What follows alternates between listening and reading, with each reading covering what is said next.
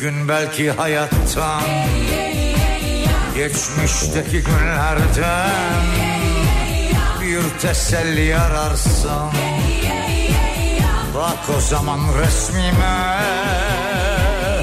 gör akan o yaşları.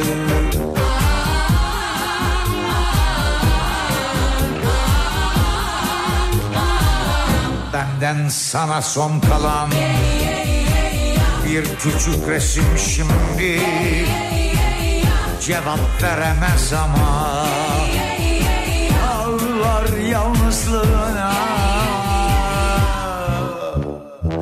Ve işte arda kalan bir avuç an şimdi, koyup da bir başıma bırakıp gittin beni.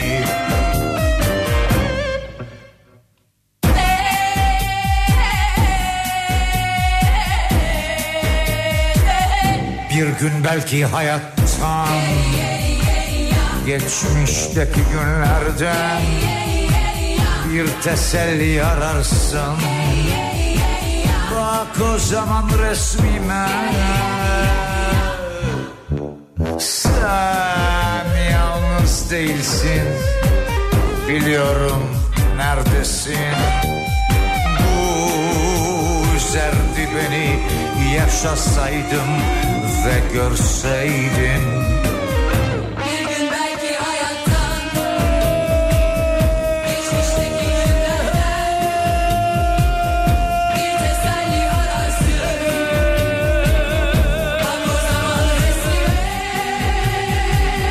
Benden sana son kalan bir küçük resim şimdi, cevap veremez ama ağlar yalnızlığına. Ve işte arda kalan bir avuç anı şimdi, koyup da bir başıma bırakıp gittin beni.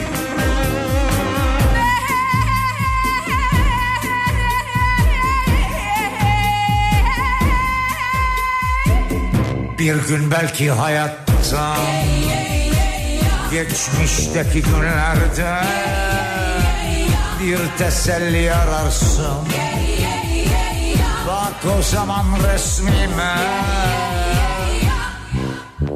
sen yalnız değilsin, biliyorum neredesin.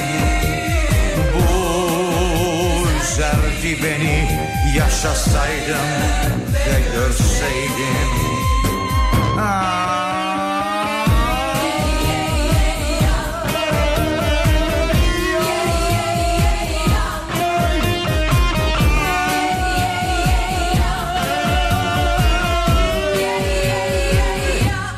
Belki hayattan, geçmişteki günlerden Türkiye'nin en kafa radyosundan, Kafa Radyo'dan hepinize günaydın. Yeni günün ve yeni haftanın başındayız. Ve hatta artık yeni mevsimin, kış mevsiminin başında olduğumuzu da söyleyebiliriz. Pastırma yazını en sıcak geçen Kasım ayının o en sıcak zamanlarını geride bırakmış. Soğuk havaya, yağışlı havaya merhaba demiş durumdayız. Üstelik okullar ara tatili bitirdiler. Bugün itibariyle yeniden ders başı yapılıyor. İşte böylesine gündemi yoğun, epey meşgul bir pazartesi sabahındayız. Pazartesi gününe birlikte başlıyoruz. Günaydın. Buzla kaplıyken, hayatı sorgularken, kimseye güvenmezken, umutsuz bir şarkıda, aşksız da olur derken, seni buldum seni, kapat artık gözlerini, sonunda gördüm seni. Her gün daha güzel. güzel, her an yalnız bana özel. Ne mutlu buldum seni.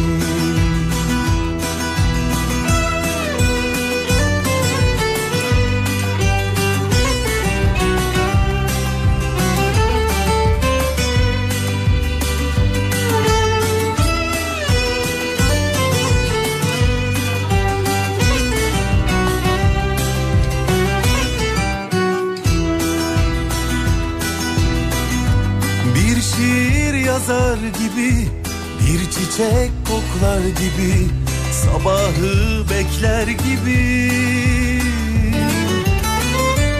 dünyayı kurtarırken bir roman kahramanı, bir büyük aşık gibi.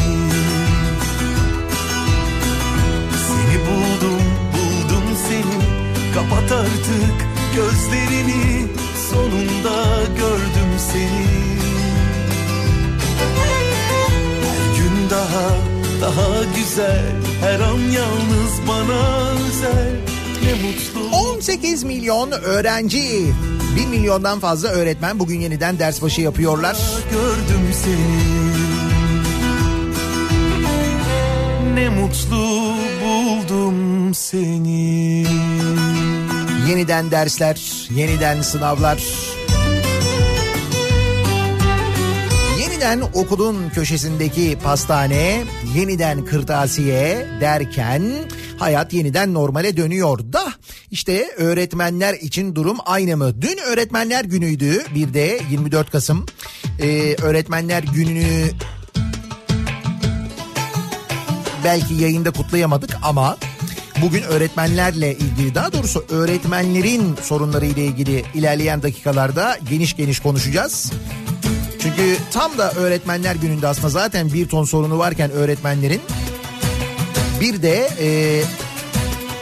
birader sen öğretmen misin durumu çıktı ortaya ki eğer bilmiyorsanız birazdan öğreneceksiniz. Bir vali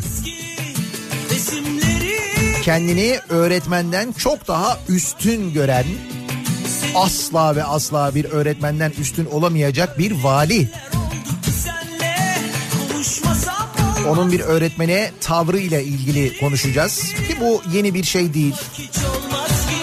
Bu yüzden, bu tavırlar yüzünden kendini öğretmenden daha üstün gören kamu görevlilerinin hal ve hareketleri yüzünden hayatını kaybeden öğretmenler oldu bu memlekette. Yeni bir şey değil aslında ama tam da öğretmenler gününde olması gerçekten çok ibretlik diyebiliriz.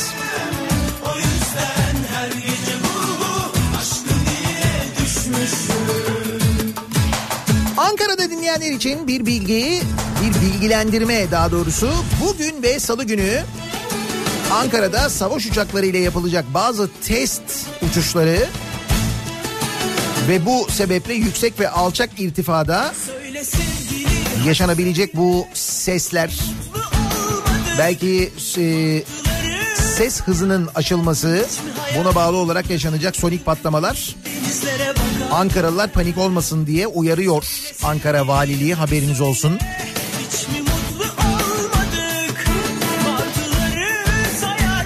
Ama normal uyarmış Ankara Valiliği.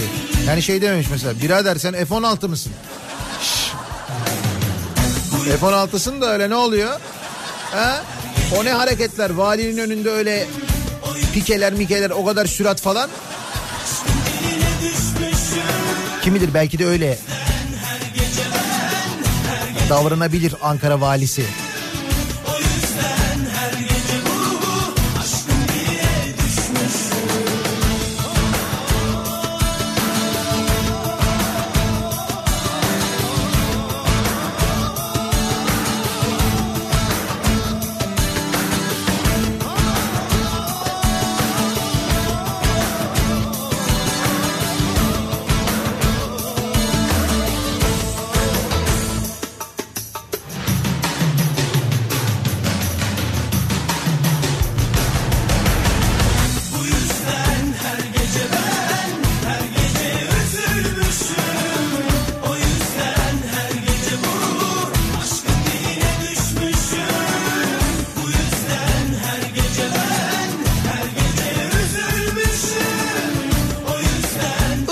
kısmı geride bıraktık. Fır fır dönmeye başladı kör olası doğalgaz sayacı. Doğalgaz sobaları yakılabiliyorsa şayet yakılıyor. Ki kömüre ve oduna ve klasik sobaya dönüş olduğu yönünde haberler de çıkıyor. Doğalgaz pahalı olduğu için. Bir de bunun üzerine kombi dolandırıcıları çıkmış mesela. Kış mevsiminin yaklaşmasıyla kombi bakım döneminin başladığını söyleyen Çorum Elektrik ve Su Tesisatçıları Odası Başkanı Erol Bozkurt, vatandaşları bakım yaptırırken parasından ve kombisinden olmaması konusunda uyarmış. Bazı fırsatçıların vatandaşları arayıp kendilerini yetkili kombi bakım servisiyiz diye tanıttığını ya da internette bu şekilde ilan verdiğini söylemiş. Şu yetkili servisiz diye gelip çamaşır makinelerini, bulaşık makinelerini falan yürütenler, buzdolaplarını, televizyonları çalanlar var ya, işte onlar şimdi kombi için bunu yapıyorlarmış. Aman dikkat. Kombi bakımı çok önemli. Kombi cihazının sağlığı açısından değil, bir kere sizin sağlığınız açısından çok önemli. Bir taraftan tasarruf açısından son derece önemli. O yüzden muhakkak kombinizin bakımını yetkili servislere yaptırın. Girin mesela Daikin'e, Daikin.com.tr'ye. Oradan yetkili servisleri bulun eğer Daikin kombiniz varsa. Ben de onun eğitimini almıştım aslında. Gelip ben de yapabilirim ama epey bir zaman oldu yani. Ararım seni, acı çekmedin, beni sevmedin, niye durmadan sorarım seni, sana dargınım, bana varmadın, niye durmadan severim seni, sözü vermedin, bize gelmedin, beni sevmedin, severim seni.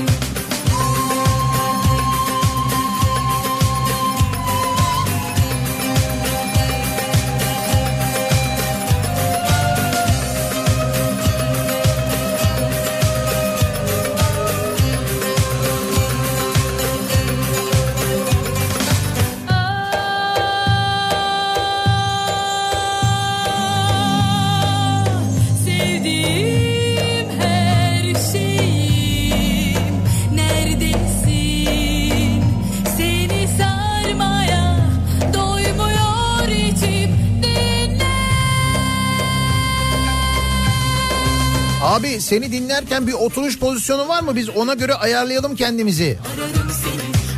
Birader sen dinleyici misin? Kim? Sen öğretmen misin? O nasıl oturma göre ya? Beni dinlerken öyle oturmayacaksınız. Beni dinlerken mümkünse amuda kalkarak lütfen. Beni sevmiyor. Bana yetmiyor.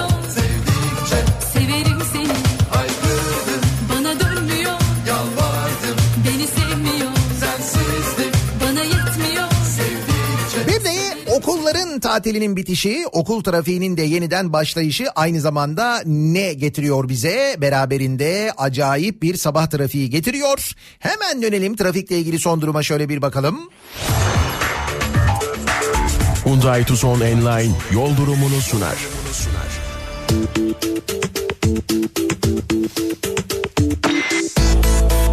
Evet, geçtiğimiz hafta pazartesiye göre çok daha yoğun bir trafik. Anadolu'dan Avrupa'ya geçişte trafik Kozyatağı'ndan başlıyor. İkinci köprüde şu anda buradan Kozyatağı'ndan itibaren köprü girişine kadar kesintisiz devam eden bir yoğunluk var. Keza birinci köprüde de şu anda Çamlıca rampası ortasından itibaren başlayan yoğunluk. Beylerbeyi'nden itibaren duran trafik köprü yönünde, keza Üsküdar tarafından gelişte de ciddi bir yoğunluk olduğunu görüyoruz. Avrasya Tüneli girişinde şu anda durum sakin ama böyle bir 15-20 dakika sonra orası da epey yoğun olacakmış gibi görülüyor. Gerisinde trafikte E5'te de şu anda Küçükyalı'dan önce başlayan ve Göztepe'ye kadar devam eden bir yoğunluk var. Tem'de de Çamlıca Gişeler civarında başlayan ve Sancaktepe'yi geçene kadar devam eden bir yoğunluğun Kurtköy istikametinde etkili olduğunu görüyoruz. Avrupa yakasında Tem'de Bahçeşehir trafiği Bahçeşehir öncesinde başlamış durumda. Altınşehir'e kadar bu yoğunluk sürüyor.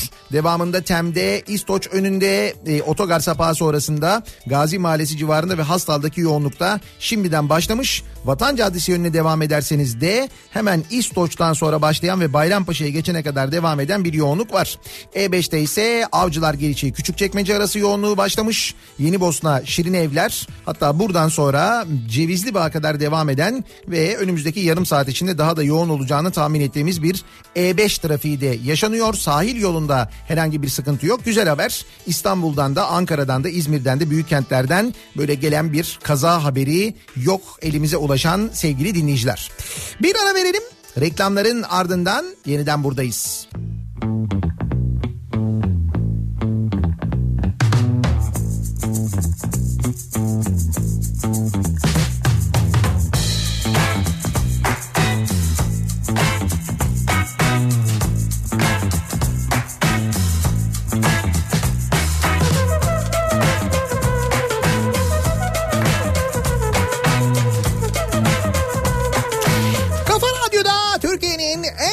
Radyosunda devam ediyor. Daikin'in sonunda Nihat'la Muhabbet. Ben Nihat Sırdağ'la. Pazartesi gününün sabahındayız. Tarih 25 Kasım. Okullar ara tatil ardından yeniden açıldı. Anne babalarda bir rahatlama, bir mutluluk. Çocuklarda hafiften böyle bir kızgınlık. Öğretmenlerdeyse bir tedirginlik, ben nasıl oturacağım acaba diye böyle bir... Bugün şimdi öğretmenler okula giderken de tedirginler, okula gittiklerinde de çocuklar böyle oturmam doğru mu acaba? Öyle, o çocuk yarının valisi. Hiç belli olmaz yani.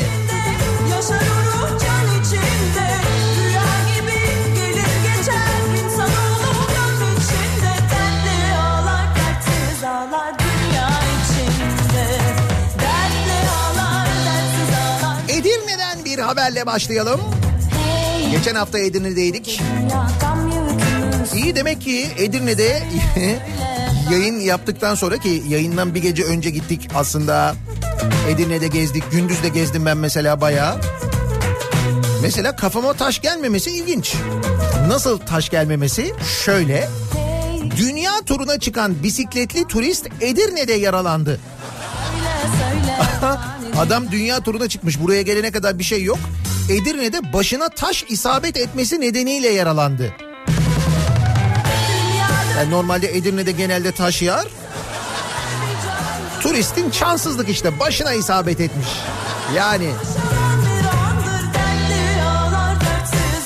Kanada uyruklu Justin Daniel Bill bisikletiyle Gazimiyal Köprüsü'nden geçtiği sırada başına taş isabet etti. Özellikle o bölgede çok taş yağışı oluyor. Edirne'de biliyoruz. Gezginin yaralandığını gören yurttaşlar durumu polise ve sağlık ekiplerine bildirdi. Sağlık ekiplerince olay yerinde tedavi edilen Justin Daniel, bisikletine binerek polis ekipleriyle ifadesine başvurulmak üzere karakola gitti. Bisikletli gezgine taş atan kişi ya da kişilerin bulunması için çalışma başlatmış polis. Bisikletli gezgini taşlamışlar. Taş atmışlar yani. Niye? Hayır, neden yani? Oo, bisikletli Kanadalı, bunu taşlayalım mı lan?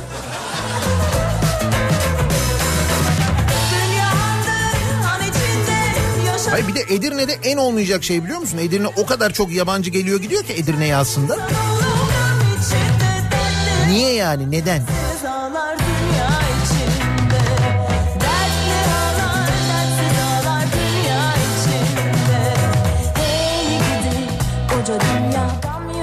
Ciddi söylüyorum, ülkenin ruhsal bir problemi var.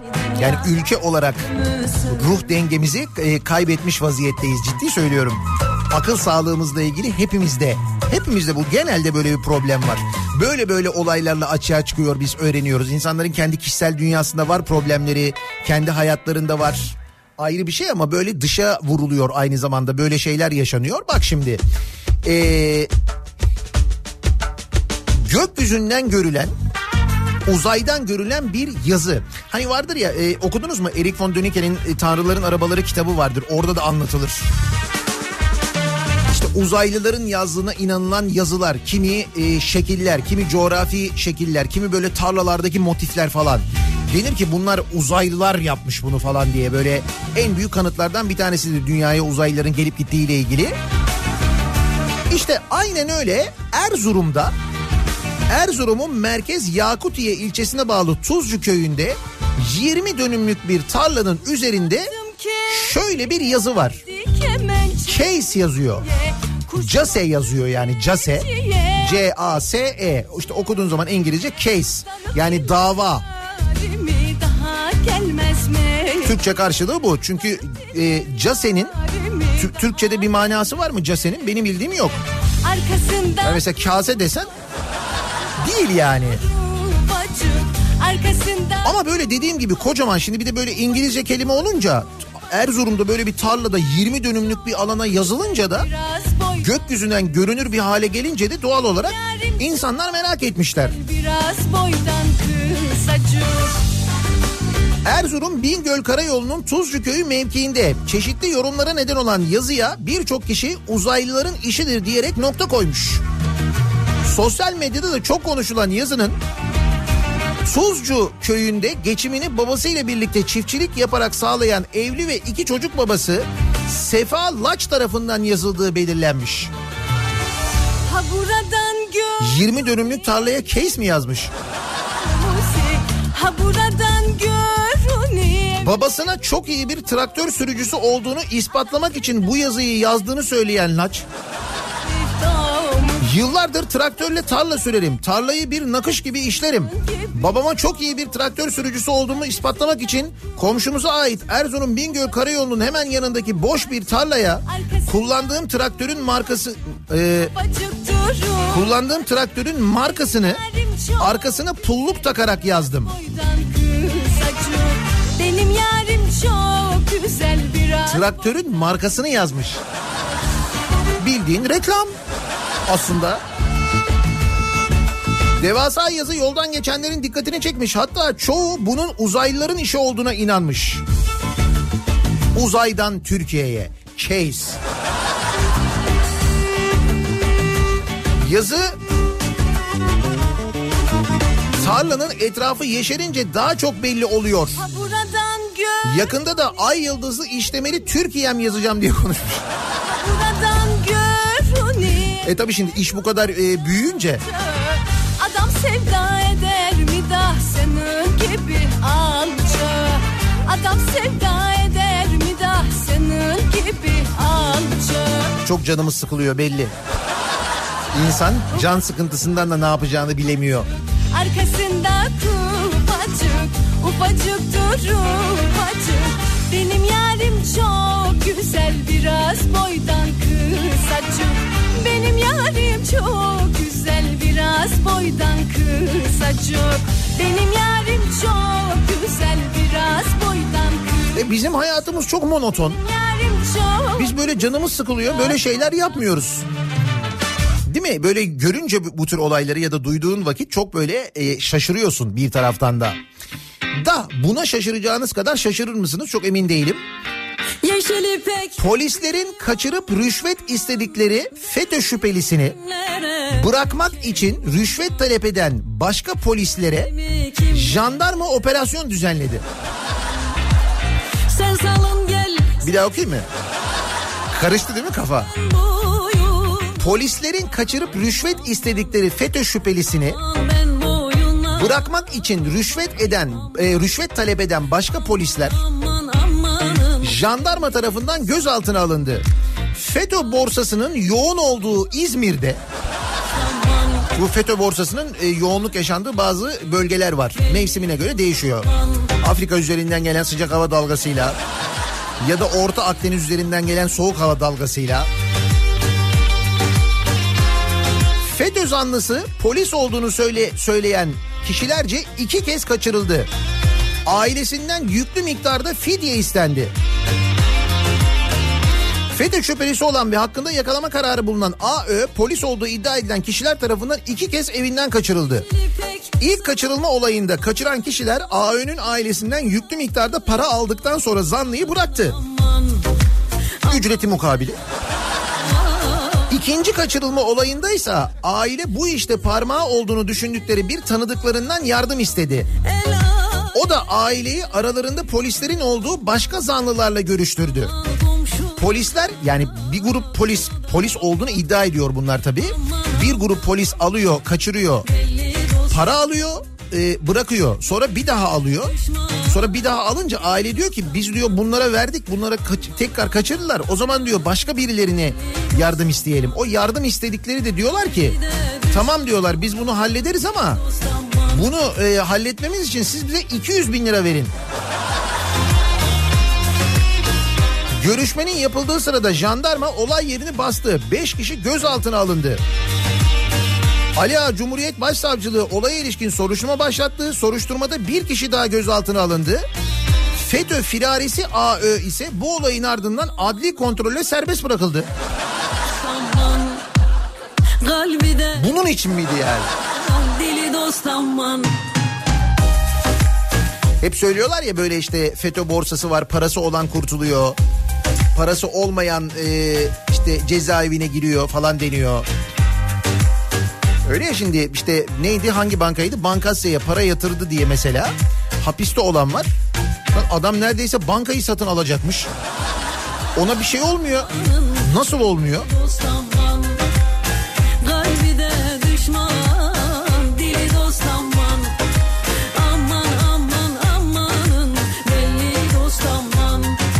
Dipsiz göle hortumla su bağlandı.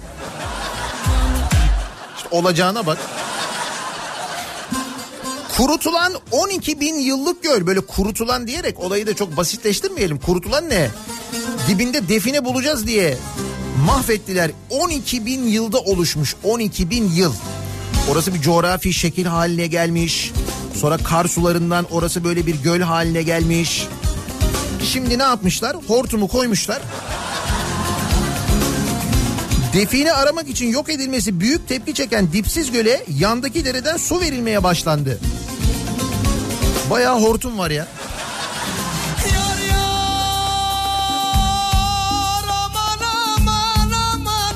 Yeter ki ucunda bir küçük menfaat olsun. Eğer olursa o zaman her şey olabiliyor. Bak misal milletvekillerimiz fotoğraflar falan paylaşmışlar. İşte yeni vergileri geçirdik, hayırlı uğurlu olsun. Valla dinleyicimiz göndermiş. Dur neredeydi o?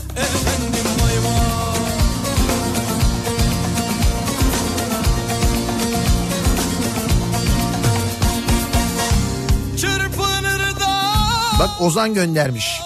Dijital hizmet vergisi, değerli konut vergisi, konaklama vergisi gibi yeni düzenlemeler içeren maddelerin yanı sıra kamu kuruluşlarının işleyişinde yaşanan eksiklikleri giderecek şekilde birçok kanun hükmünde değişiklikler gerçekleştirdik.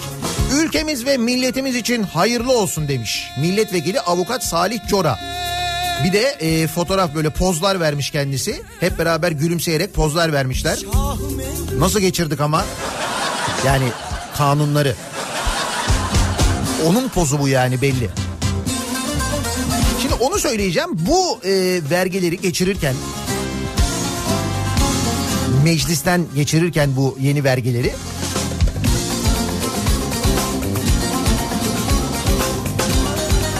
iktidar vekilleri yine kendilerine yarayacak bir teklif vermiş. Vekile bir güzellik daha. Bakmakla yükümlü olmadıkları anne ve babalarının sağlık giderlerini de meclisin ödemesi için düğmeye basmış milletvekilleri.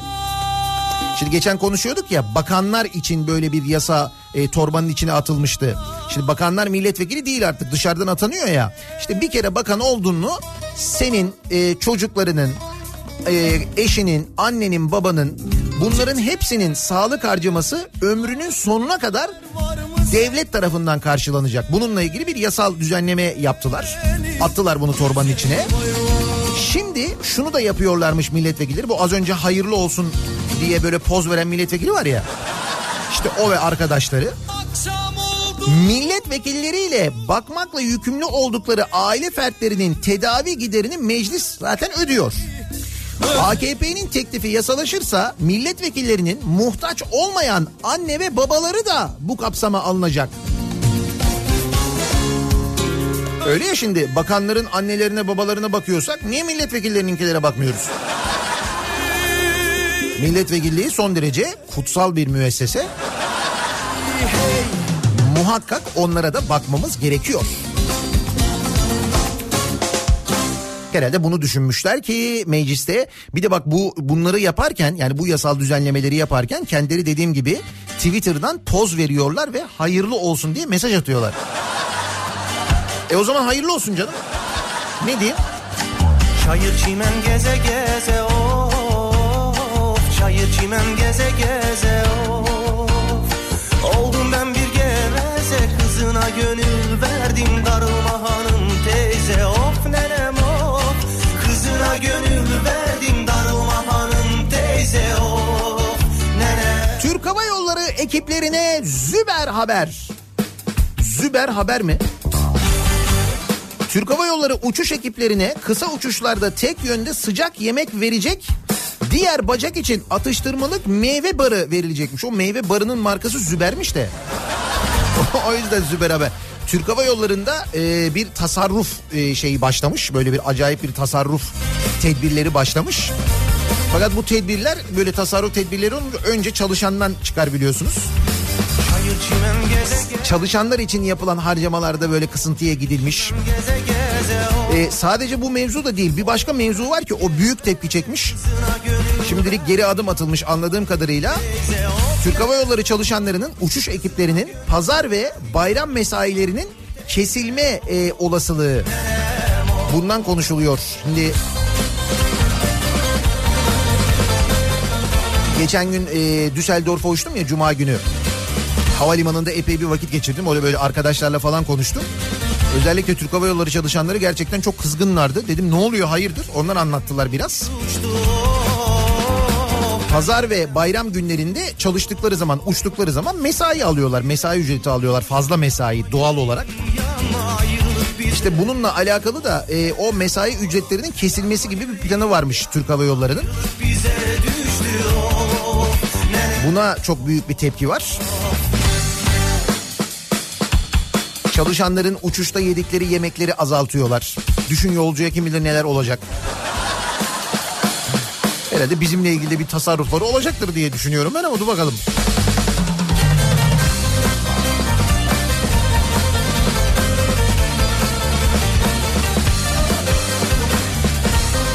Çiğdem Toker'in son kitabı gözden uzak mı tutuluyor? Çiğdem Toker'in Kamu İhalelerinde Olağan İşler adlı kitabı. Oo, kitabın ismi bile. 13 Kasım'da Tekin Yayın Evi'nden çıkmış. Ancak okurlar internet kitap satış mağazası İdefix ve D&R'da kitabı bulamamaktan şikayetçi. Kitabın yayıncısı Tekin Yayın Evi sosyal medya hesabı Twitter'dan yaptığı açıklamada bu duruma tepki göstererek "Yoksa satmak mı istemiyorsunuz?" diye sormuş. Bu durumda bize düşen nedir? Ne yapacağız, edeceğiz? Şimdi bu kitabı bulacağız, temin edeceğiz ve okuyacağız. Evet, İdefix satmamak için ya da D&R satmamak için uğraşıyor olabilir. Biz tam tersini yapalım o zaman. Bulmak için uğraşalım. Çiğdem Toker'in kitabı. Demek ki böyle satılmamak için uğraşılıyorsa içinde okumaya değecek çok şey var ki tahmin ediyoruz. Çiğdem Toker'in yazılarını da takip ediyorum ben, çünkü biliyorum. 3 aşağı 5 yukarı, ama hakikaten kamu ihalelerinde neler olduğunu anlamanız için okurken yok artık, hadi canım, yuh falan diye böyle sürekli bu nidalarla okuyacağınız bir kitap Çiğdem Toker'in kitabı. Not alalım, bugün muhakkak bulalım, olur mu? Çiğdem Toker, Kamu İhalelerinde Olağan İşler. Kitabın adı bu. İdefix'e inat. Hangisi sevap? Karıştırdım aman. Hangisi günah? Araya kitap sansürü girdi. Kapağa kitap sansürü parantez. Karıştırdım. Dön yeniden milletvekillerine. Milletvekilleri anne babalarının sağlık harcamalarında meclise çakmaya çalışıyorlarmış ya. Çakmak tabirini özellikle kullanıyorum. Çünkü yine bir çakma mevzu var. Çakarlı vekil mevzu var. Trafikte geçiş üstünlüğü sağlayan çakar lamba, eski ve mevcut milletvekillerine geçiş üstünlüğü sağlayacak olan yasa teklifi meclise sunuldu. Çakarlı vekillere trafik cezası yazılmayacak. Ya meclis çalışıyor, ne haber? Adam boşuna mı böyle poz veriyor? Milletimiz için çalıştık, hayırlı uğurlu olsun diye. Ya. AKP Antalya Milletvekili ve eski Emniyet Genel Müdürü Kemal Çelik, mevcut milletvekilleriyle 3500 eski milletvekilinin araçlarına geçiş üstünlüğü sağlayan ve çakar lamba takabilmelerini öngören kanun teklifini meclise sundu. Canım ne tatlı değil mi? Eski vekillerde. Kimsin sen? Eski vekilim ben. Benim geçiş üstünlüğüm var, ben giderim, sen orada bekle. Ben emniyet şeridinden gidebilirim. Niye? Çünkü ben eski milletvekiliyim. Kaldı ki yeni milletvekili olsan ne fark eder? Benim geçiş önceliğim var. Öyle mi? Demek geçiş öncelikli taşıtsınız siz. Öylesiniz, öylesiniz. Hayır, öyleyiz demiş işte adam. Milletvekili aracı geçiş öncelikli taşıttır demiş. Bununla ilgili meclise yasa teklifi vermiş. Teklif yasalaşırsa eski yeni tüm milletvekilleri ambulans, itfaiye ve polis araçları gibi trafikte öncelikli geçiş üstünlüğünü kullanabilecek. Kırmızı ışıkta geçip hız sınırı aşsalar bile ceza yazılmayacak. Nasıl? Memnun musunuz meclisten? Güzel değil mi? Çalışıyor yani.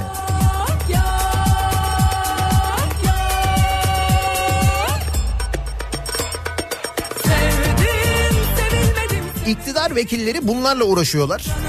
Bu yasaların geçmesi için uğraşıyorlar. Geçiriyorlar da bu arada. Keza işte bu termik santrallerin filtrelerinin takılmasını 2,5 yıl erteleyen yasayı da onlar geçirdiler. O sırada öğrendik ki muhalefet milletvekillerinin bir bölümü zaten salonda yokmuş. Yani hayır diyenler olmuş elbette ama. Çünkü muhalefet şu anda yine her zaman olduğu gibi bu kadar böyle dağ gibi sorun varken kendi kendini yemekle meşgul. Yine başardılar, bravo ya. Gerçekten tebrik ediyorum CHP'yi, bu konudaki yeteneği hakikaten.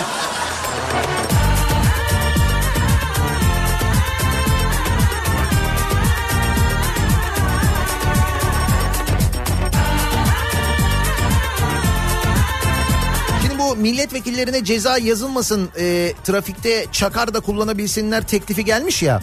Ki benim bu arada bildiğim kadarıyla milletvekillerinin zaten araç plakaları belli ve bu plakalara ceza yazılamıyor zaten. Yani bunun için bir yasa teklifi vermeye gerek yok. Çakar kısmı ayrı. Ama milletvekili araçlarına zaten ceza yazılamıyor. O ceza meclise geliyor. Meclis o cezayı iptal ediyor. Benim bildiğim zaten öyle. Şimdi ceza demişken 8 ayda 1 milyona yakın hız ihlali cezası kesilmiş vatandaşa. Ulaştırma ve Altyapı Bakanlığı 2019 yılında hız ihlali sebebiyle 1 milyona yakın trafik cezası kesildiğini açıklamış. 950.945 adet trafik cezası uygulanmış. Bir soru önergesi verilmiş. Bu önergeye Ulaştırma Bakanlığı yanıt vermiş. Cevapta cezaların toplam miktarı yer almamış. Sürücülerin elektronik sistemlerle ihlal yaptığının belirlendiği dile getirilmiş. Yani hani bu çalışıyor mu çalışmıyor mu var ya. Çalışıyor. Ya yok ben buradan hep geçiyorum, çalışmıyor ya. Çalışıyor canım. 1 milyon adet ceza diyor, çalışmıyor olabilir mi? Muhakkak bir tanesi senin yani. Oyunun içinde sen de varsın. Sonsuz olsa gün doya doya gezsek. Cepte para olsa sinemaya gitsek. Patlat bir şarkı neşemiz gelsin. Gülünce ay ben demişti dersin. Her gün kavga dövüş nereye kadar? Boş beyinli yöneticiler var, sana yol gösterecek kimse yoksa sen eğlen gül salla dibine kadar. Hala o poz gözümün önünde ya. Hayırlı olsun diye poz vermiş. Vergileri geçirdik, hayırlı olsun. Sizin için çalıştık, bak nasıl çalışmış mıyız? İşte ben sana vekil olamazsın demedim ki. Ben sana öğretmen olamazsın dedim. Olamazsın. Vali öğretmenler gününde öğretmeni azarladı. Konya valisi Cüneyit Orhan Toprak. Burada yanlış yazmıyor değil mi? Cüneyt değil, Cüneyit. Konya valisi Cüneyit Orhan Toprak 24 Kasım öğretmenler gününde bir öğretmeni azarladı. Selçuklu Kongre Merkezi'nde düzenlenen törende konuşan Cüneyit Orhan Toprak kendisini bacak bacak üstüne atarak dinleyen öğretmene tepki gösterdi. Bak. Öğretmene bak. Valiyi bacak bacak üstüne atarak dinliyor. Kürsüden öğretmeni işaret eden vali, bak diyalog aynen şöyle. Sen öğretmen misin birader? Öğretmenler gününde valinin öğretmene konuşmasına bak. Sen öğretmen misin birader? Ben valiyim. Ya ben valiyim, vali. Nasıl? Kürsüdeyim şu anda. Boyum uzun görünüyor mu? Diyor ki sen öğretmen misin birader? Öğretmen gibi otur da bir görelim ya. Allah Allah. Yani böyle güzel duygularla geliyoruz. Güzel hareketlerle karşılaşmak isteriz. Ayağını dikip de valinin karşısında oturmak değil. Allah'ım ya Rabbim ya. Bu kadar eğitim ordusunu geliyorsun. Burada rencide ediyorsun. Beni değil, arkadaşlarını rencide ediyorsun. Bacak bacak üstüne atarak mı? Bu vali rencidenin ne olduğunu biliyor mu? Daha acısı ne biliyor musunuz? Vali bunları söylediğinde orada öğretmen dolu o salon. Tabii hepsi değildir muhakkak ama bir alkış durumu var. Alkışlayanlar var. Eğer o alkışlayanlar içinde öğretmenler varsa bu çok çok daha acı bir durum değil mi ya? Ya sen kimsin arkadaş? Yani gerçekten bir vali olmak bunları söyleme hakkını verir mi bir insana? Herhangi bir insana bu hakkı verir mi? Bence vermez. Valinin bir öğretmene bu şekilde konuşma hakkı yoktur. Ve öğretmenler gününde yapıyorsun bir de bunu. Lan ne kadar ayıp. Öğretmene, yani senin öğretmene saygı duyman lazım. Bu mudur yani? Valinin karşısına bacak bacak üstüne attığı için mi? Bu mu? Kimmiş öğretmeni, nasıl yetiştirmiş? Ne yapmış öğretmenin zamanında bunu?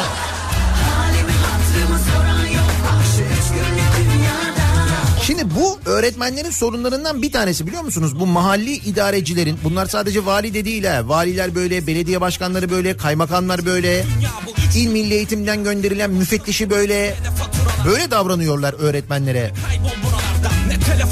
Şimdi bunlar böyle davranınca ne oluyor biliyor musunuz? Veliler okulun bahçesinde geliyorlar, öğretmeni dövüyorlar. Seyrediyoruz işte. Tıpkı sağlık çalışanlarına şiddet gibi.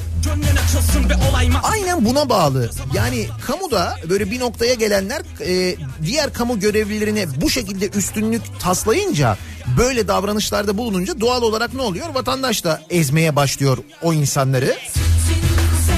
Direksiyon sınavını geçemeyen öğrenci ve yakınları sürücü kursu öğretmenini dövdü. İstanbul Bahçeli Evler'de görüntüleri var. Bu daha yeni, dün olmuş mesela. Bu mu sadece? Hayır. Öğretmenler borç batağında. Eğitim Sen öğretmenlerin nabzını tuttu. Ankete katılanlar borcumuz arttı, mesleğe olan güvenimiz azaldı dedi.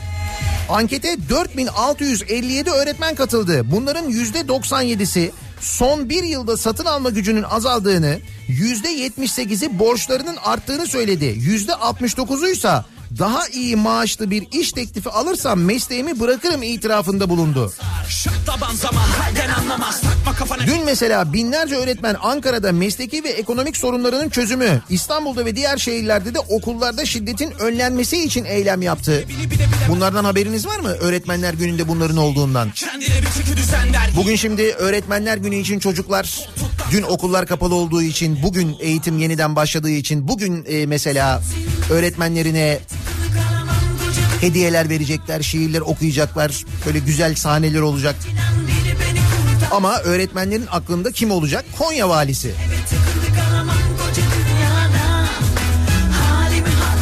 Sen öğretmen misin birader? Sen vali misin arkadaşım? Şimdi normalde öğretmenin böyle cevap vermesi lazım değil mi? Sen vali misin? Ya...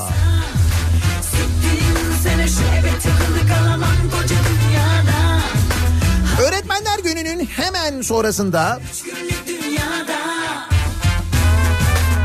Bu sabah öğretmenlerimize söz hakkı verelim istiyoruz. Dün öğretmenler günüydü, yine kutlanamadı, validen azar işitildi, borç hesabı yapıldı, şiddet görürüm korkusuyla bu sabah okula gidildi.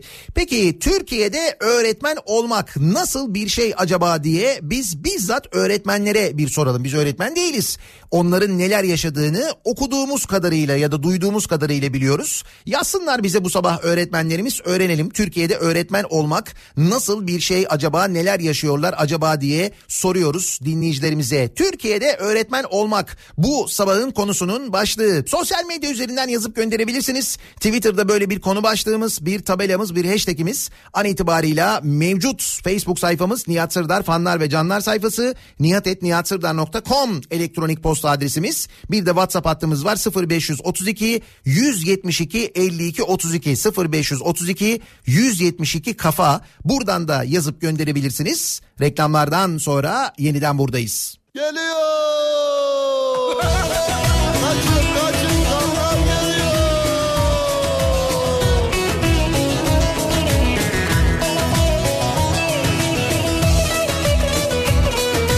Kafa Radyo'da, Türkiye'nin en kafa radyosunda devam ediyor. Daikin'in sunduğu Nihat'la Muhabbet. Ben Nihat Sırdağ'la. Pazartesi gününün sabahındayız. Tarih 25 Kasım. Dün öğretmenler günüydü.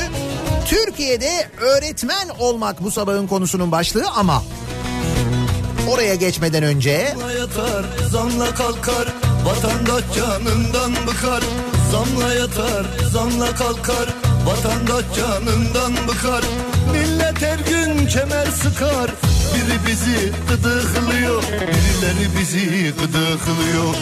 Emeklisi çalışanı oynuyorlar perişanı. Emeklisi çalışanı oynuyorlar perişanı. Yok mu bunun karışanı, birileri bizi gıdıklıyor. Yok mu bunun karışanı, bunlar bizi gıdıklıyor. Gıdı gıdı gıdı gıdıklıyor, birileri bizi gıdıklıyor. Gıdı gıdı gıdı gıdı gıdıklıyor, bunlar bizi gıdıklıyor. Birileri bizi gıdıklıyor. Buna eminiz çünkü milletvekilleri mecliste poz veriyorlar. Bayağı böyle bir gülerek. Diyorlar ki işte 3 yeni vergiyi geçirdik. Hayırlı uğurlu olsun diye. O sırada birileri gıdıklıyor herhalde ki gülüyorlar. Çünkü gülünecek bir şey değil bu yani.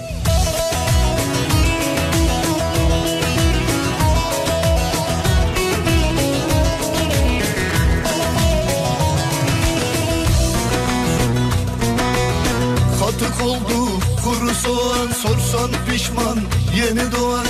Katık oldu kuru soğan, sorsan pişman yeni doğar. Açıp gider bizi soyan, biri bizi gıdıklıyor, birileri bizi gıdıklıyor. Emeklisi çalışanı oynuyorlar perişanı. Emeklisi çalışanı oynuyorlar perişanı. Biz bunları yaşarken milletvekilleri ne yapıyorlar? Kendi bakmakla yükümlü olmadıkları anne ve babalarının sağlık harcamalarının da meclis tarafından karşılanması için yasa teklifi veriyorlar. Milletvekilleri araçlarının ve eski milletvekili araçlarının çakar kullanabilmesi için yasa teklifi veriyor meclise. Birileri bizi gıdıklıyor. Gerçekten de öyle oluyor.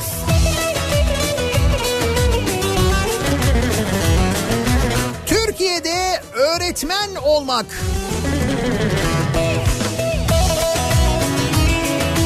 Sen öğretmen misin birader diye validen fırça yemek mesela. Türkiye'de öğretmen olmak demiş bir öğretmen dinleyicimiz yazmış. Şuursuz olmaktır. Öğretmen yalvarmaz, öğretmen boyun eğmez, öğretmen el açmaz, öğretmen ders verir demiş. Fakir Baykurt yazmış bunu da zamanında.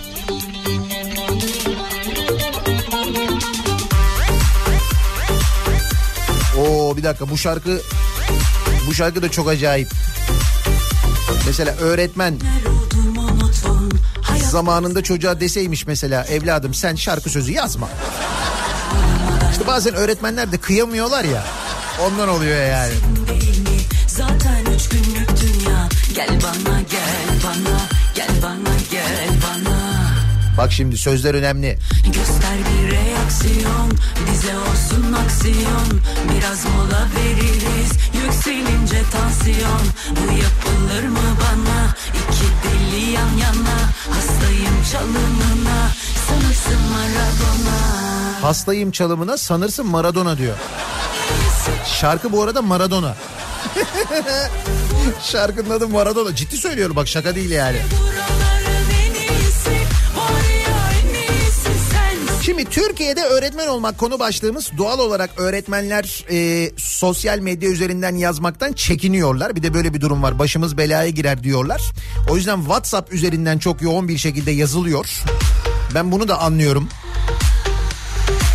Türkiye'de öğretmen olmak artık çok anlamsız. Velilerin stres topu gibiyiz. Dertlerini, öfkelerini bizden çıkartıyorlar. Kemal Sunal'ın Şark Bülbülü filmindeki gibi veli mazlumu getirin bana diyor, biz de gidiyoruz.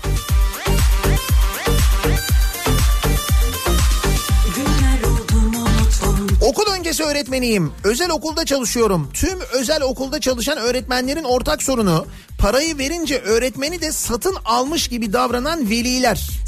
Maalesef özel anaokullarında asgari ücrete çalışan öğretmenler. Bir de özel okullarda çalışan, asgari ücrete çalışan ya da başka ücretlere çalışan ama maaşlarını hiç alamayan öğretmenler var. Bu yüzden eylem yapan öğretmenler var. Bu durumla hiç ilgilenmeyen bir bakanlık var aynı zamanda.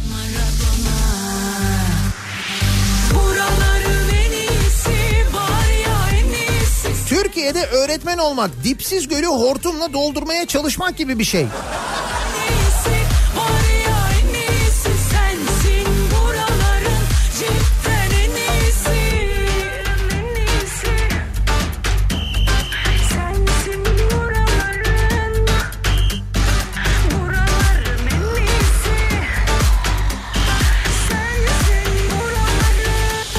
Türkiye'de öğretmen olmak, oh iyisiniz, 3 ay tatil, 15 gün tatil, şimdi de ara tatil, amma da tatil yapıyorsunuz diyenlere artık açıklama yapmak istememek, cevap vermeye tenezzül bile etmemektir diyor. İzmir'den Mevlüt öğretmen göndermiş. Çünkü onlar da haklılar, sürekli böyle eleştirilerle karşılaşıyorlar. Bak ben bile bıktım artık onu işte, onlar o kadar tatil yapmıyorlar, seminerlere katılıyorlar, eğitim alıyorlar falan. Ben bile söylerken düşün ki öğretmen olduğunda... Ne karşılaşıyorsun bunlarla?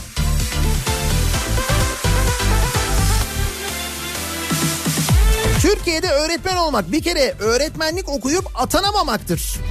Atanamayan öğretmeni de ücretli öğretmenlikle okulda istihdam etmektir. Seninle aynı dersi veren kadrolu öğretmenin gözünde bir değerinin olmamasıdır. Onun aldığı maaşın 1/4'ünü almaktır. Öğretmenler odasında sana ait bir dolabın olmamasıdır. Bir de böyle şeyler var, atanamayan öğretmenler ya da ücretli çalışan öğretmenlerle kadrolu çalışanlar arasında böyle bir durumda mı var? Sorana, haberim yok diyorum. Şimdi nerede, kimlesin?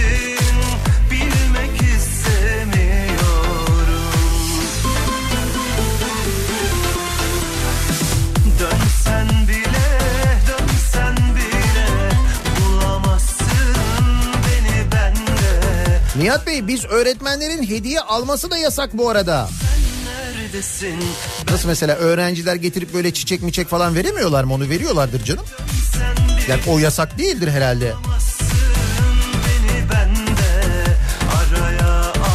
Türkiye'de öğretmen olmak, özel eğitim öğretmeni olmak, gocunmadan, yüksünmeden, sabırla, sevgiyle öğrencisini sarmaktır. Gerektiğinde öğrencisi için panter olmak, haksız tutumlar karşısında dimdik durmaktır. Cehalete, saygısızlığa ve hor görülmeye rağmen Atatürk'ün baş öğretmenliğinin ışığında inadına yürümektir demiş. Mürüvvet öğretmen göndermiş. Türkiye'de öğretmen olmak, özel okullarda veli, yönetici, okul sahibinin istekleri doğrultusunda ezilmek, bezmek, yıllar geçtikçe arkana bakmadan kaçma isteği duymaktır. Tüm bunların yanında asgari ücrete yakın bir ücrete tabi olup öğle tatilsiz, mesai mevhumsuz çalışma köleliğidir. Bugün olsa başka bir mesleğe geçme, hatta ülkeden göç sebebidir demiş mesela bir başka öğretmen dinleyicimiz. Dönsen bile, dönsen bile bulamazsın beni bende. Araya ayrılık girdi senle. Türkiye'de öğretmen olmak görülmek istemediğinde görülmeyen ama ne zaman birilerinin kafasını bozacak bir tutum sergilese bir de öğretmen olacaksın demek denmektir. Böyle deniyor değil mi öğretmenlere? Bak valiye. Sen valinin karşısında öğretmensin, bacak bacak üstüne atıyorsun. Bak bak bak. Bak bak. O valinin öğretmenleri kimmiş acaba? İzmir'de bir özel lisede biyoloji öğretmeniyim. 657 devlet memuru öğretmenlerinden çok daha az ücret alıp çok daha fazla derse giriyoruz. Devletin bu maaş eşitsizliğine bir el atması gerekiyor. Çakarlı vekil araçlarıyla uğraşacaklarına, bunun için yasa teklifi vereceklerine bizim maaşlarımızı düzeltmek için uğraşsınlar. Bunun için teklif versinler diyor mesela bir öğretmen dinleyicimiz. Öyle deme, milletvekillerimiz çok çalışmışlar, pozlarını da vermişler. Milletimize hayırlı olsun diye aynı zamanda fotoğraflar da koymuşlar. Bakın sosyal medya hesaplarına, geçirdik diyorlar. Evet, yeni diyorlar, vergileri geçirdik, yeni yasaları geçirdik diyorlar. Ve böyle mecliste pozları var kendilerinin. Bu da geçecek biliyorum, ah kara güneşten gün doğacak. Türkiye'de öğretmen olmak iş saygınlığının olmamasıdır. 7 senedir ilçelerde öğretmenlik yaptım, sonra Ankara'ya geldim. Küçük ilçelerde nispeten öğretmenlerin saygınlığı devam ediyor ama büyük şehirlerde ne öğrenci, ne veli, ne sektör saygı duyuyor. Fakat üzüldüğüm durum şu ki bu saygınlığın kaybında öğretmenin payının da yadsınmayacak kadar olması. Sırf müdür yardımcısı olabilmek için öğretmeni azarlayan valiyi alkışlayacak. O kadar çok adam var ki camiamızda, şaşırmıyorum bu habere. Ayrıca saygınlık biraz maddi güçte de olur. Evini geçindiremeyen adam kendini geliştiremez, öğrencisine katkıda bulunamaz. Milletvekili maaşı öğretmen maaşından yüksek olamaz kardeşim. Bu kadar basit. İnsan yetiştiren insan kesinlikle vekillik yapan insandan daha kıymetlidir. İnsan yetiştiren insanın maaşı milletvekilinden fazla olamaz. Milletvekilinin maaşı, bir milletvekilinin maaşı öğretmenden fazla olamaz ya. Olamaz yani. Yani mantıken bir kere ne kadar yanlış, mantıken ne kadar ters. Yani bunun için Atatürk örneğini vermeye gerek yok. Evet öyleymiş Cumhuriyet kurulduğunda. Çünkü doğrusu bu. Ne demekmiş vekil maaşı öğretmenin maaşının 5 katı, 6 katı, böyle şey olur mu? Ne demekmiş vekile verilen imkanlar öğretmene verilen imkanların 50 katı, böyle şey olur mu? Öğretmeni el üstünde tutacaksın ki seni yarın öbür gün geçindirecek, senin ülke olarak gelişmeni sağlayacak olan nesiller düzgün yetişsin. Sen eğer senin gelecek nesillerini yetiştiren insana düzgün bakamıyorsan, onu bu şartlarda çalıştırıyorsan ne bekliyorsun ülkenin geleceğinden? Sonra kendi kendimize oturuyoruz. Vah niye böyle oldu? Vah niye şöyle oldu? Nasıl oldu da işte bu yasayı böyle geçirdiler? Bu milletvekillerini yetiştirenler de öğretmenler değil miydi? Ya da bu valiyi de mesela yetiştiren bir öğretmen değil mi? Kim o öğretmenler mesela? Ne zaman öğretmen olmuşlar? Nasıl bir eğitim almışlar? Ne yapmışlar? Çok yorgunum dünya. Şuurlu olanlar herhalde onlar değil mi? Şuurlu Öğretmenler Derneği var biliyorsun. Bir de şuursuz öğretmenler var. Şu anda bana yazanlar genel onlar.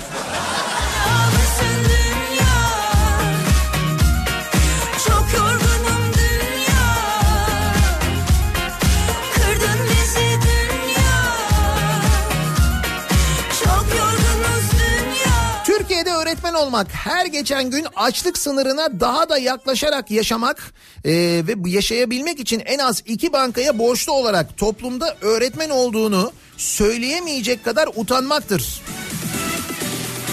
Lanet olsun beni bu durumda yaşamaya mahkum edenlere diyor. Denizli'den bir öğretmen dinleyicimiz göndermiş. Kalbim sende durum ne? Söyle hiç ümit adalet yok mu? Sevgime layık olmayan insanların olur, sevme olur mu? Diyorlar biri varmış, kalbinde sevgi yasakmış.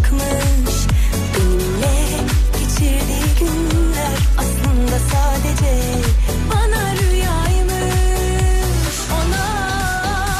Benim babam emekli fen bilgisi öğretmeni. Geçen yıl eski okulundaki öğretmen doğum iznine gittiği için okul müdürü ısrar etti. Ders boş geçmesin diye bir dönem derse girdi. Söylediği şey şu: eğitim bitmiş, öğretmenlik bitmiş, saygı, sevgi, en önemlisi disiplin bitmiş. Bir emekli öğretmenin bir ara verdikten sonra yeniden ders verdiğinde izlenimi bu.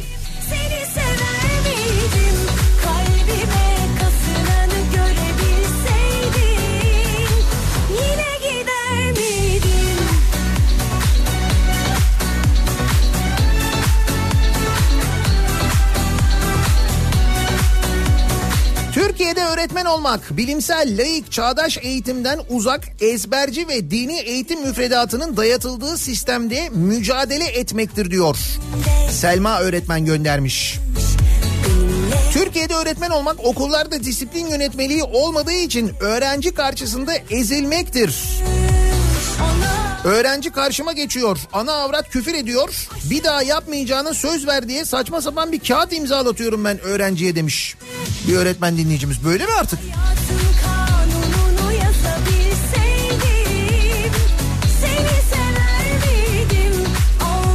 Türkiye'de öğretmen olmak kopya çektiği için uyardığında öğrencin tarafından katledilmektir, tıpkı Ceren öğretmen gibi.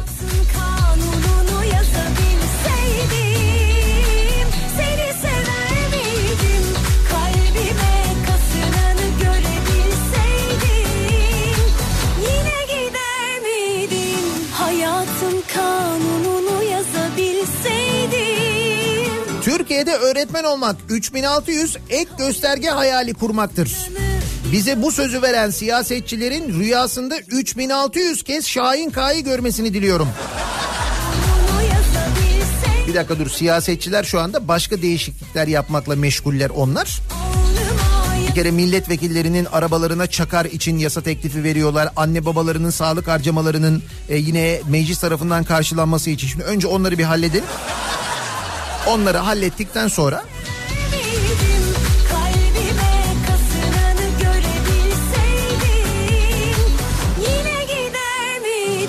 Türkiye'de öğretmen olmak tırnaklarınla kazıya kazıya bir yerlere gelmeye çalışmaktır. Bir de Türkiye'de vali olmak var. Oo, o daha kolay. O kesin daha kolay.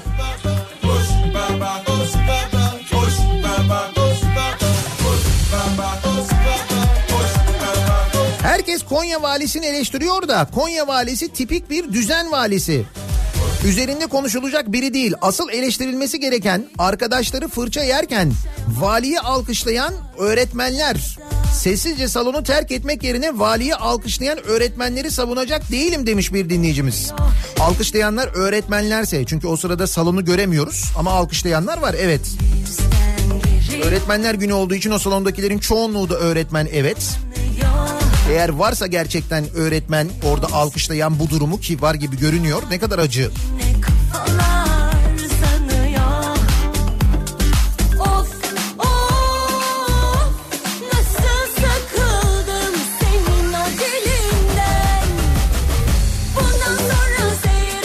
Türkiye'de öğretmen olmak diyor Elif, öğretmenlerinizi eleştirin konulu kompozisyon çalışmasında küçücük öğrencisinin kulağına korkmadan yaz, sadece ben okuyacağım diye öğrencisini yüreklendirmektir. Güzel zamanda öğrenci oldum, teşekkürler öğretmenim demiş. Öğretmeni Elif'e böyle demiş zamanında. Konya Valiliği bir açıklama yapmış. Efendim o şahıs öğretmen değilmiş, yerel muhabirmiş. Ne fark eder? Ne fark eder ya? Birisine öğretmen, sadece öğretmen olması şart değil ki. Bir valinin birisine kürsüden o şekilde fırça atma, o şekilde aşağılama, o şekilde böyle konuşma hakkını kim veriyor? Kim veriyor yani? ki olmasan yaşayamam şu koca dünyada. Sabrı bir şekilde veriyor, emin ol. Türkiye'de öğretmen olmak Türkiye'nin en ücra köşesinde gitme dedikleri yere gidip orada küçük fidanlar yetiştirmektir. Değil mi? Dolanıyor. O gittikleri yerlerde şehit olmaktır mesela. Şehit olan öğretmenlerimiz var. Teröre kurban giden öğretmenlerimiz var. Oh, nasıl sakıldım senin o dilinden. Bundan sonra seyretsen göreceksin şimdi beni de. Gezeceğim, tozacağım, eğleneceğim. Yalnız bundan sonra Konya'ya giderseniz haberiniz olsun. Böyle Konya'da bir yerde bir restoranda orada burada falan otururken de bacak bacak üstüne atarsanız eğer... Bence dikkatli olun, söyleyeyim yani. O sırada oradan vali geçiyordur 100 metre öteden falan. Değil mi? Bacak bacak üstüne atmak fark etmez mi isteğinizin ne olduğu canım? Neticede Konya sınırları içindesin ve o sınırlar dahilinde Konya valisi var. Sen öyle bacak bacak üstüne falan. Ha, Konya valiliği duyurur, der ki sayın valimiz şu anda bir işte görev için şehir dışındadır. O zaman rahat rahat at bacak bacak üstüne. Ama vali Konya sınırları içindeyken sakın he, aman.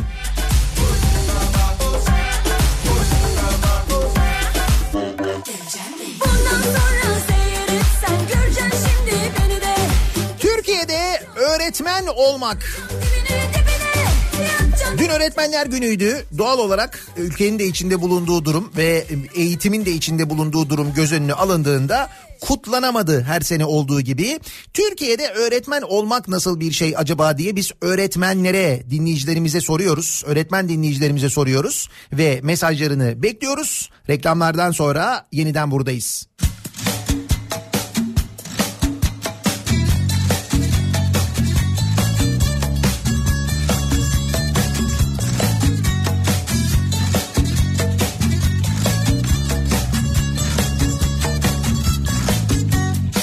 Sebep yokken ayrıldım dün yine sevgilimden.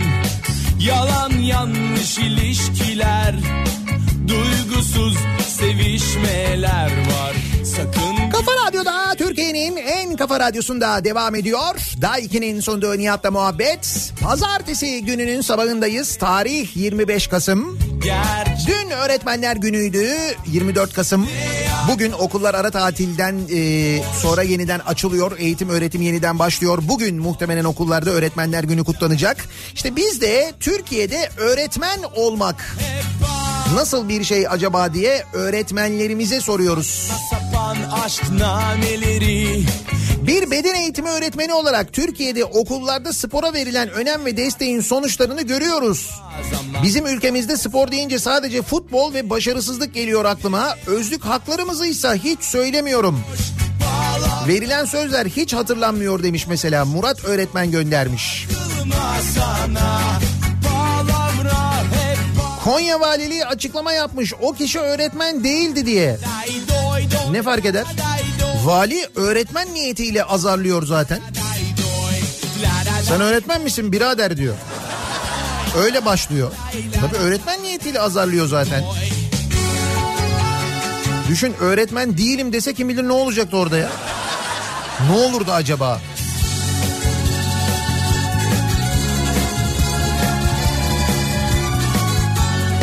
Alay etmeden olmaz. Başka türlü yaşanmaz ki. Boş ver gülüp geçmeli. Hayat bin kere başlamaz ki. Ne yaparsan yap boş. Palavra bunlar hoş. Çok takılma sana. Palavra hep palavra. Palavra. Ne yaparsan yap boş. Palavra bunlar hoş. Türkiye'de öğretmen olmak onca emek ve zaman harcadıktan, öğretmenlik eğitimi aldıktan sonra kendi işini hiçbir şekilde yapamayıp tekstil fabrikasında dikiş yapmaktır diyor. İşte atanamayan öğretmen durumu. Zeliha göndermiş.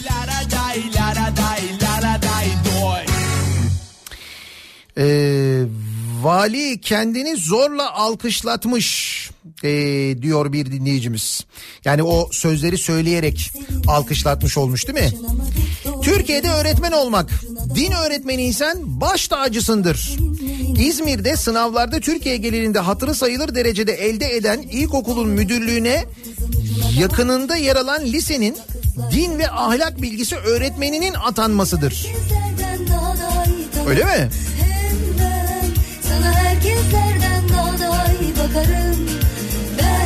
İlçe Milli Eğitim Müdürleri, il Milli Eğitim Müdürleri, müdür yardımcıları ve okul müdürleri, bunu hep konuşuyoruz.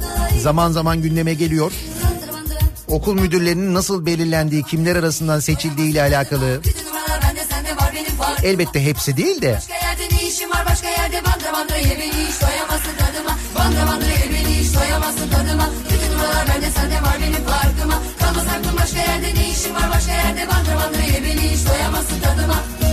Türkiye'de öğretmen olmak, atanamadığın için kasiyer olarak, özel güvenlik olarak çalışmak, gece nöbetinde saat 5'e kadar KPSS'ye çalışmak, her şeye rağmen umudunu kaybetmeyip bu ülkenin her karışına can feda deyip her yere gitmeye amade olmaktır demiş.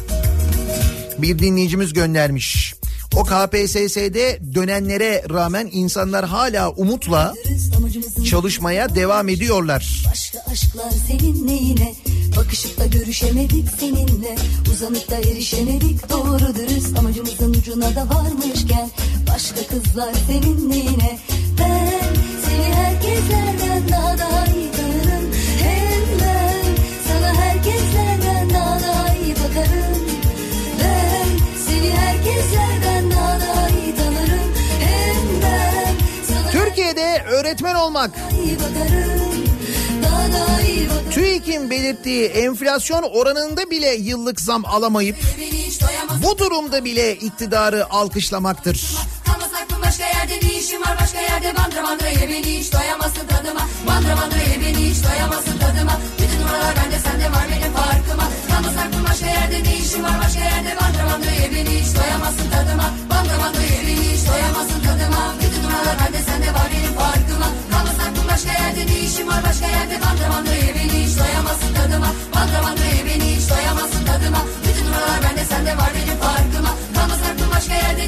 Herkes diyor bir dinleyicimiz, çocuğunu kayıt için götürdüğü okula, tamam anladım çok iyi bir okulsunuz, İyi eğitim veriyorsunuz. Peki öğretmenlerimize ne kadar ücret veriyorsunuz? Ne kadar maaş veriyorsunuz diye sorsa,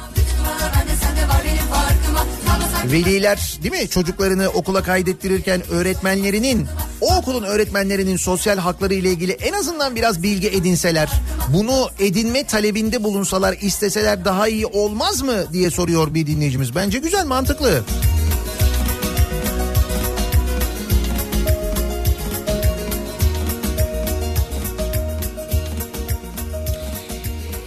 ...2002 Şubat ayında Hakkari'ye atandım diyor bir dinleyicimiz. 6 yaşındaki oğlumu Antalya'da bıraktım, Hakkari'ye gittim. Müfettişler seminer veriyorlar. Dersten sonra bizi okullarda topluyorlar. O küçücük sıralara oturmaya çalışırken ben de müfettişin karşısında bacak bacak üstüne atmıştım. O da beni uyarmıştı. Tanımadığım bir sınıf dolusu yetişkinin arasında küçük düşmektir öğretmenlik. Diyorum ya size işte, vali, milli eğitim müdürü, müfettiş. Sen ne hakla onun karşısında bacak bacak üstüne?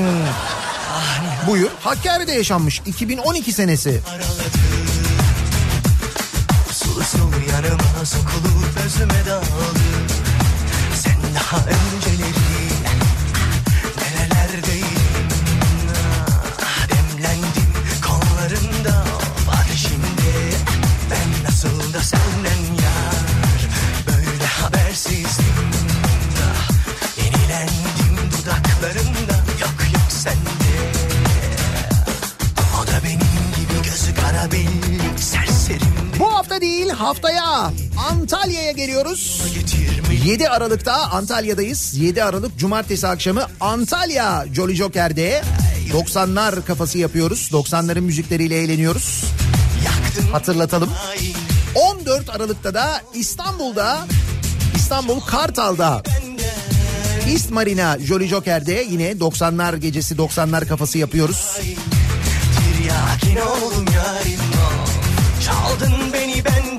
Hem Antalya'da hem İstanbul'da dinleyenleri hatırlatalım.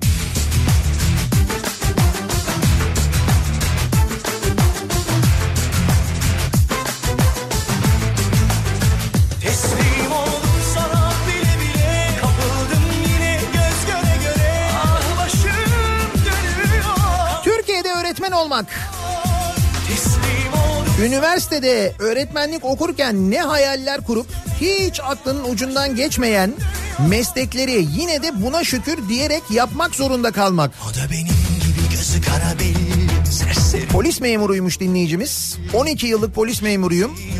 Tekrar öğretmen olabilmek için bu yaştan sonra üniversite okuyorum. Spor Bilimleri Fakültesindeyim diyor. Bak, öğretmenlik isteği, arzusu hiç geçmiyor. Eğer öğretmek isteği varsa insanda.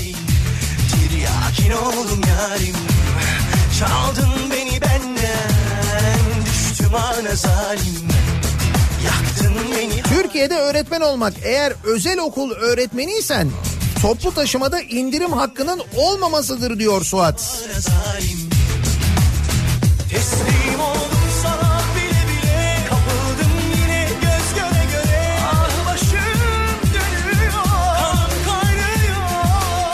Ankara'da sınıf öğretmeniyim. Biraz önce bahsettiğiniz valiler bizi norm fazlasıyız diyerek her sene pimpon topu gibi o okuldan bu okula görevlendiriyor.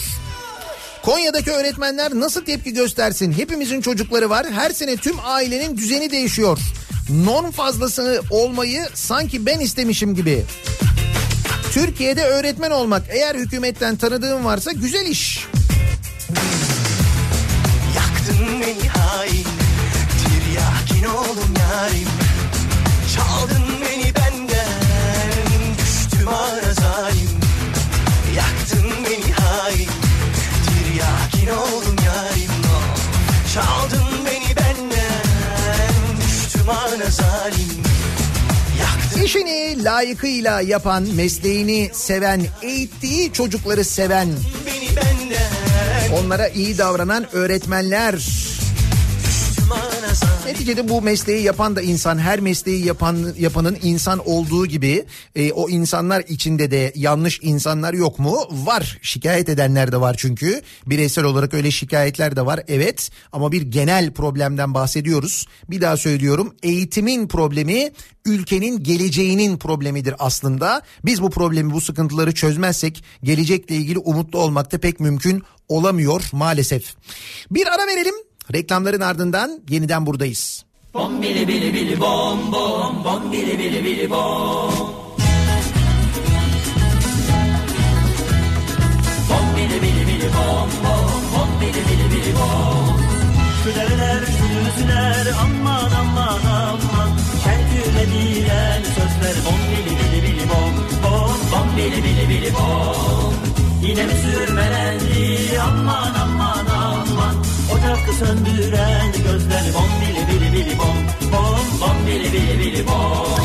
Kafa Radyo'da, Türkiye'nin en kafa radyosunda devam ediyor. Daikin'in sunduğu Nihat'la Muhabbet, ben Nihat Sırdağ'la.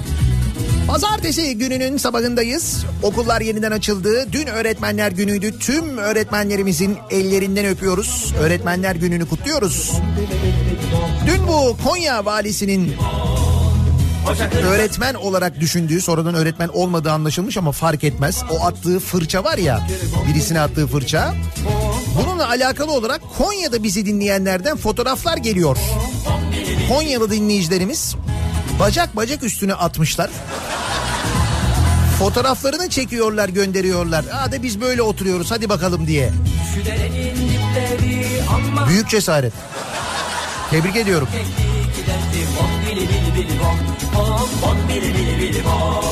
Birazdan Kripto Odası programı başlayacak. Güçlü Mete ve Candaş Tolga Işık Kripto Odası'nda sizlerle birlikte Türkiye'nin ve dünyanın gündemini aktaracaklar. Bu akşam 18 haberlerinden sonra eve dönüş yolunda ben yeniden bu mikrofondayım. Sivrisinek'le birlikte Kafa Radyo'da. Tekrar görüşünceye dek hoşça kalın. Bom bili bili bili bom.